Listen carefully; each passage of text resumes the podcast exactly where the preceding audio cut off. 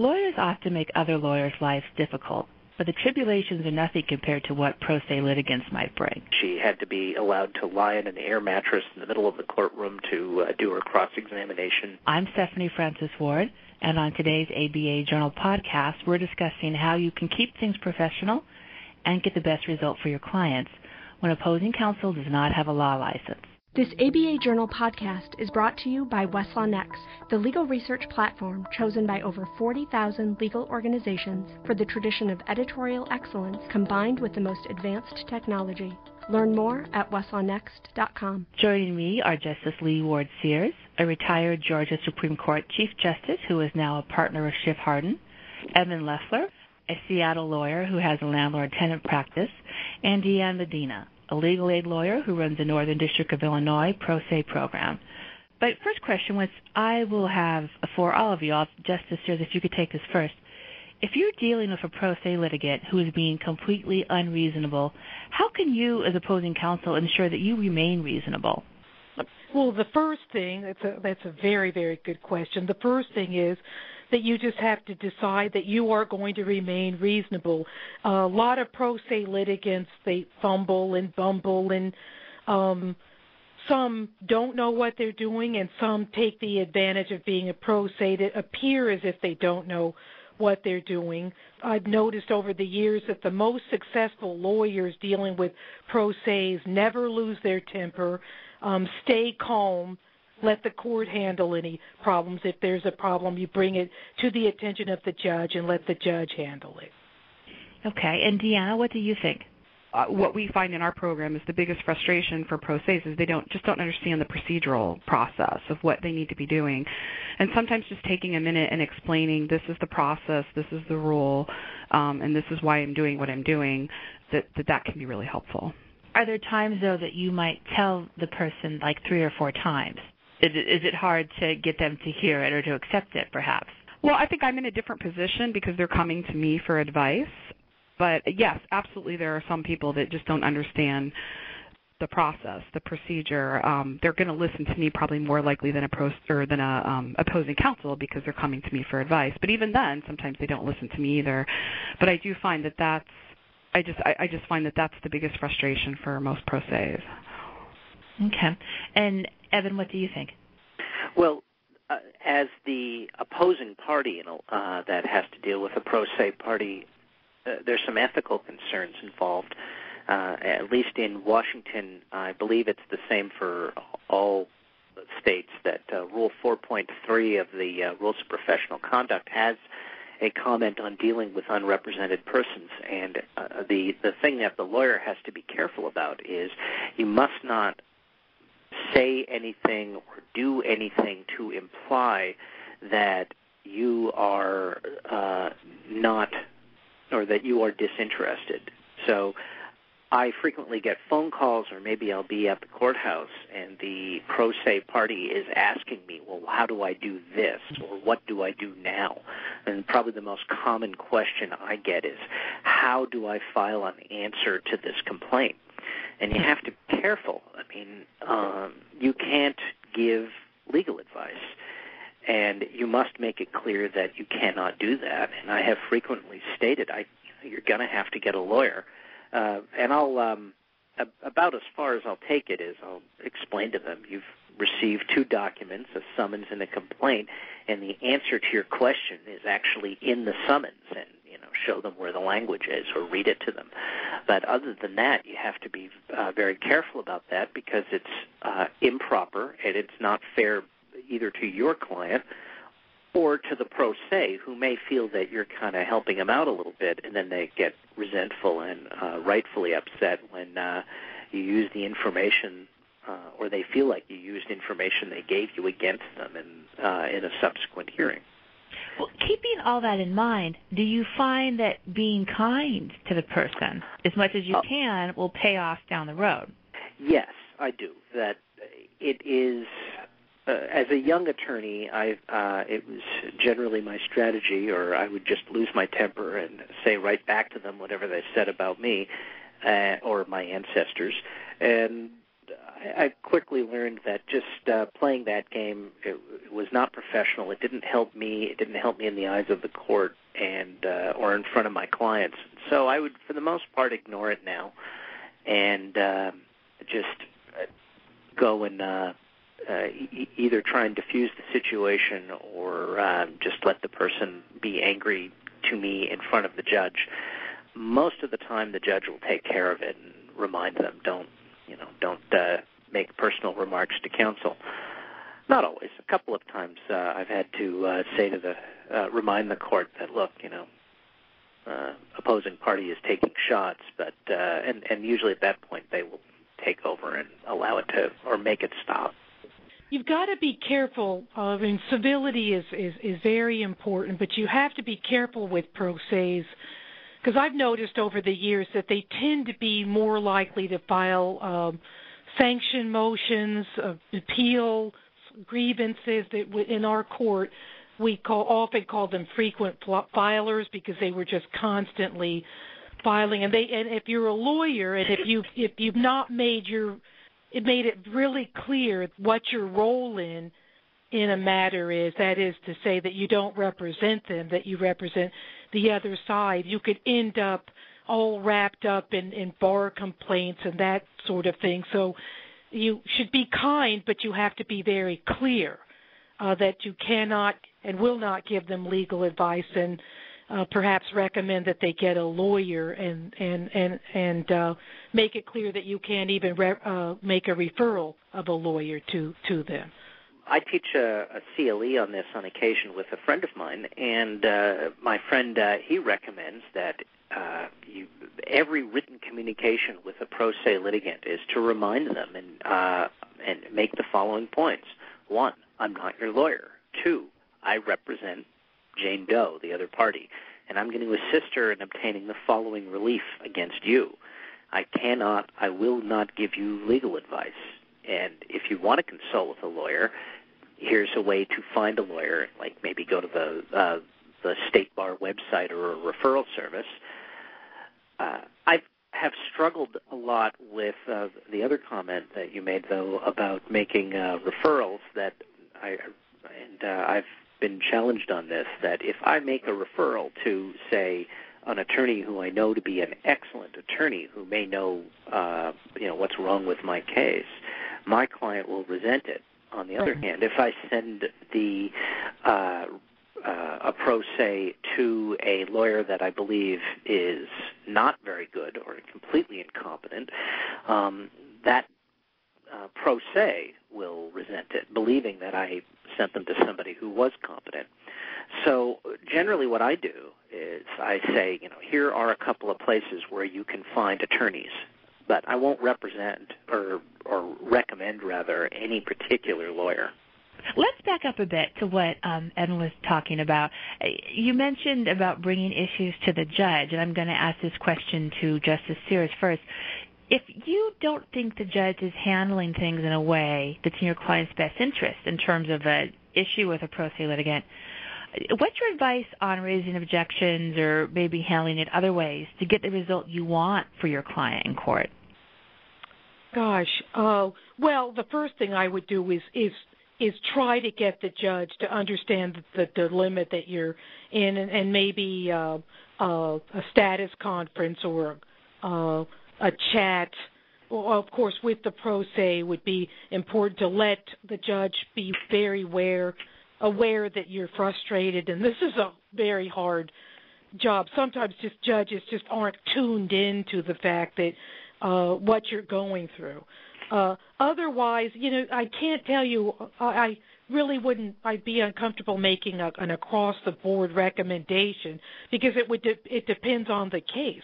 You know how many objections to make, whether to object all the time, and also pro ses are so different. Some pro ses really don't know what's going on, and the the stakes are not so high. Some uh, pro ses uh, are extremely sophisticated.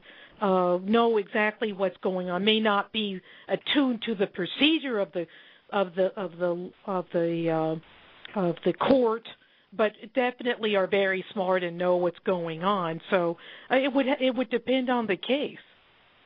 Okay. Um, do you think, and maybe this doesn't come up a lot in your practice, Evan, but do you think if you have a pro se litigant as opposing counsel, is it harder to preserve the appeal? Uh, no, but you have to be disciplined about the way that you approach the case, and um, and this also will depend on the part of the uh, the landlord. And if I can indulge in another uh, war story, I did a case last year. Uh, eviction case takes about uh, a month at the most. This case took six months. The tenant was a pro se, and she filed uh, some 400 exhibits uh, with over 3,000 pages. Um, I was, uh, and it was a, a county about 100 miles away, so I was commuting up there with a big box of uh, of her exhibits, and they were just a mess. And uh, the judge um, this particular judge I have long said is one of the best judges in the state, if not the best, and he made sure that we were uh, had a very careful record, and uh, really required the tenant to uh, properly introduce uh, exhibits uh, into the record, and uh, when they weren't properly introduced, he uh, would give her a little bit of leeway to um, to get them properly introduced. Uh, uh, he made absolutely sure that I made my objections uh, on the record the way that the book says that you're supposed to. I mean, he would yell at me when I didn't stand and button my suit jacket first, and uh, and let uh, the pro se get away with quite a bit, and it all worked out to the benefit of my client because when we got uh, the ruling, he noted here are the he, he had like a page of here are all the reasonable accommodations that uh, the um, pro se defendant requested, and uh, the court granted every one, and he did. And the reason why it took six months is because she uh, continued to ask for uh, continuances and um, she was claiming various disabilities. She had to be allowed to lie in an air mattress in the middle of the courtroom to uh, do her cross examination because um, uh, she wasn't feeling well that day. And he uh, uh, made a record on his own to make sure that the record was good in case of an appeal. And actually, um, the defendant surprised everybody by not filing an appeal, which we all fully expected based on what she had done uh, to that point. Deanne, you mentioned that most of the people you work with are plaintiffs. What are the most common areas in your court that you see pro se litigants? Well, in, in Illinois, it's employment discrimination, um, just because our state laws are not great. Um, so the federal laws tend to be the ones that uh, most employment lawyers want to file under. So um, in our program, um, I think statistically, it's it's about 70 to 75 percent are going to be um, you know, under some form of employment discrimination. And then second to that is going to be um, 1983, um, you know, constitutional violation cases. Um, I, I think statistically for the court, um, our particular court in Chicago, it, the prisoner cases are the highest number of pro ses, but they we don't. Um, our program doesn't work with the prisoner cases, so um, in our program it would be um, employment discrimination and um, the civil rights. And then in the last year, we've seen an onslaught of foreclosure cases. Um, there's a couple firms in Chicago because of some of the moratoriums we've had here on foreclosure cases in the state court system. Um, they've been coming to federal court because it's a faster process um, and you know it's, it's cleaner, frankly. Um, so we've actually that that's been a real um, interesting thing because I know nothing about foreclosure, and you know it's it, it's been so we've been trying to do a, a lot of training, trying to get up to speed on that because that's just something we weren't um, prepared for. Well, I would imagine the rules are different than they would be in state court. It, it's very different. I actually That's very hard for if you're representing yourself. right. Um, it, it's it's you know because there's all these defenses to foreclosure um and we i have to say this is really horrible to say um but i had a little fun when they were first filing because they were not following the the rules of civil procedure um and we were getting a lot of stuff stricken and dismissed um um now they've figured out what they're doing and so it's it's gotten better but um there was i did yeah the, little the rules changed uh after um the protecting tenants at foreclosure act was passed and um uh, that there were a lot of cases that just got bounced out immediately as a result. Yeah, well, this was just the the federal rules of civil procedure that like we have our own local rules. We do things strangely here on on certain motions, and they weren't following. They just weren't following procedurally, um, and so we had some fun with that. But that but they quickly figured it out. So. On that note, I, I'm curious, Deanne, do you see situations where lawyers they might try to railroad? Yeah, it you know, and, and it backfires on them, perhaps. Uh, sometimes um, I I it actually still surprises me um, when I see lawyers taking advantage of some of our customers. Um, I had one guy in particular that I've been working with for a couple years, and very intelligent, um, very intelligent. In fact, I'm trying to encourage him to go to law school because he just his mind just works in such a way. Um, but to look at him you know, you would never guess that this guy was as bright as he was. Um, he, you know, he's just just wasn't didn't physically come across as you know. But and, that could be a very good tactic if you're it, a lawyer. it, it can. And and you know so they sort of assumed made assumptions about how intelligent he was based on the way he looked. And um and he has you know i mean it's it's a great case. He's argued it very well. The judge um you know i i have found in my experience particularly in you know in a federal court that if you follow the rules and you you know are respectful of the court and the court's time and the process that the judges are really really going to do everything they can to help you. I mean to the to, to the you know the, the limited extent that they can. I mean but they're going to be more um they're going to listen to you more. They're going to be more respectful. Um, I, I don't think that's true so much in, in at least in Chicago in, in the state court system, but um, over here, if you if and that's what I tell people all the time. If you follow the rules and you do what I tell you to do and you listen to the judge, um, you're going to be okay. I mean, you may not win, but you're not going to get in trouble. But it but it, it always astonishes me when when you know people will come in and say, well, the lawyer told me this, and I'm like, that's that is not true. That is not even remotely true. And I'll be like, well, th- maybe that's not what they said. And they're like, well, here's the letter. And I'll look at it and just be astonished that, you know, the stuff that they're telling some of these pro se's is just out and out wrong. Who's know. saying, who is, who is giving the advice? The opposing counsel or? Well, you know, just the opposing counsel will say something like, well, you can't, you know, you can't get damages for, um, you know, compensatory damages under this statute. And it's like that's absolutely not true. Or you know you can't do this type of thing um you know that that's not how the rule is. And it's it's not it, it's it's it's just bizarre. I mean some of the things that they'll tell them they have to do. And it's I, it's actually one firm in particular I've noticed okay. that it's okay. sort of a trend. Yeah. Yeah, it could be one firm or one yeah. attorney who either doesn't know any better or is trying to gain advantage. It, they're definitely trying to gain an advantage. It could yeah. be they don't know. no, I think they're trying to get. Yeah, I've, I've worked with this particular firm before, so I think it's they're yeah. trying to gain an advantage. So. But but I, I think uh, I mean we can all agree that that's just unethical. It is. I, it is. I mean, I agree. uh, but you see attorneys give each other or, or tell each other stuff as Oh yeah. ship yeah. is al- also, and that's unethical. But I would say exactly. that um, maltreating a uh, uh, opposing party is bad enough, but to actually uh, take advantage of the fact that you're a lawyer and uh, the other side is not.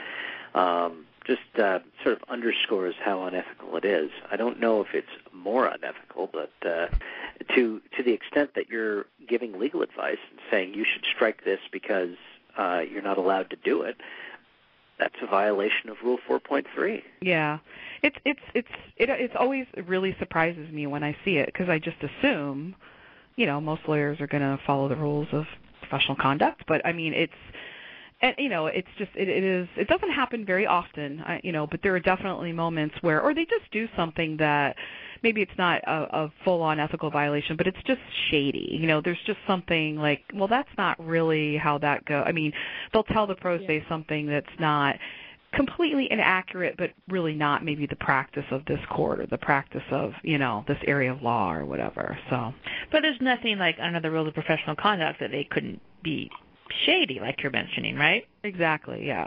Okay. Um, I'm curious too, Deanne. If an attorney is in a court that has a help desk like yours, and they're having problems with the pro se, would it be helpful for that lawyer to speak with the person at the help desk who's been working with the pro se? I I think it depends on the help desk. Our help desk is a true advice desk. Um, we don't represent um, the pro se people, but we do create an attorney-client relationship for the 45 minutes that they're in our office. So I will not speak to opposing counsel on a case just because you know it's I can't. Um, I think it, it's it's not something that um, you know. I mean, I have I have to say I have. I think on maybe one or two occasions I've called opposing counsel when I've been confused by something and said, "What is it?" You know what what is this particular thing or do you know the date for this? Something like technical but um when it when it's not clear either from the record or from you know the the customer. But i i in in five years or four and a half years i've maybe done that once or twice. Um and those were on real extreme situations. But i i would not talk to opposing counsel. Okay. Um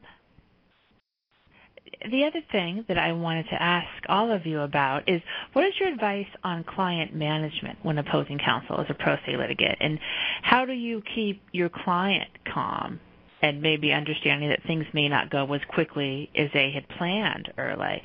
Um, Justice Sears, do you want to take that first? Yeah, I think the best thing to do is uh, work with your client in advance. Try to explain how the process goes and and uh, uh, so that they, when they go to court, uh, they understand what's going on, so that, that, that there are no b- bad expectations, so that everything, everybody understands this is gonna.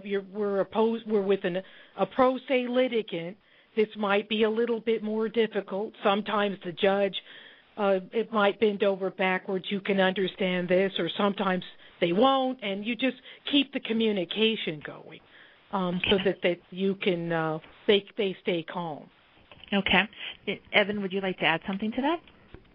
I, I think um, to reiterate what Justice Sears said, it, it has to do with managing client expectations. That uh, it does, sometimes it's good for your case when uh, um, you're dealing with a pro se litigant. Um, because they're practical and uh, they're not going to file a whole bunch of nonsense, or maybe because they just um, have no idea what to do and they're just uh, hoping that the judge will be uh, nice to them if if um, uh, if they're nice to the judge.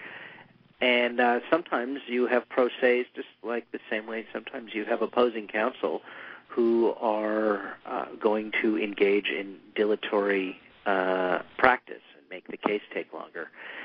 I am regularly just updating my clients on here's what to expect, here's what's going on, and uh, before we go into a hearing, I tell my client here's you know three things that can happen. We can win, we can lose, or the case is continued.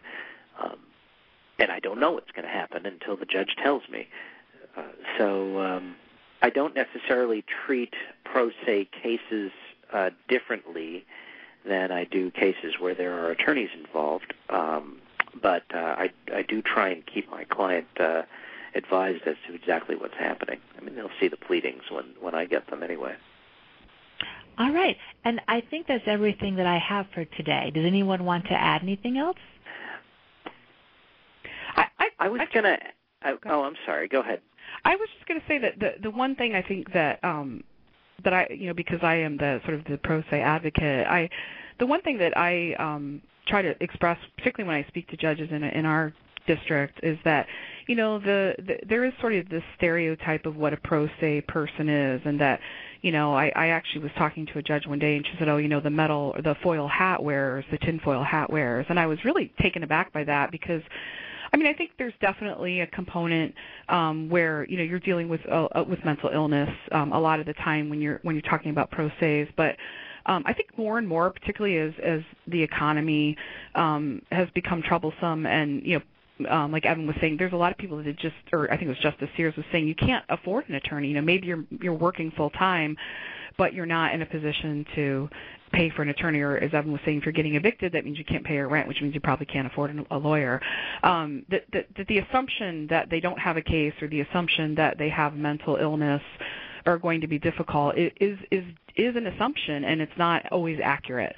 Um, I've I've worked with so many people here um, that you know we we see over you know 1,200 people a year in our program, and I am amazed at the level of competence of some of these um, pro ses. Now, and and of course, you have your people with mental illness Um, that, and I'm always amazed by that too. But um, but there's definitely that that stereotype um, I think is changing and needs to change so that people understand that you know these are people that are maybe they don't have law degrees, but they they are intelligent. They are able to comprehend certain things that they may not. They're not always going to be as difficult. Um, or, you know, or maybe they are, but generally, that it's just not the same, I think, as it has been in the past. All right.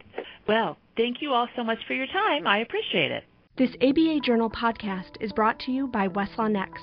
Conduct legal research from any device, anytime, anywhere, even offline with the award winning Westlaw Next iPad app.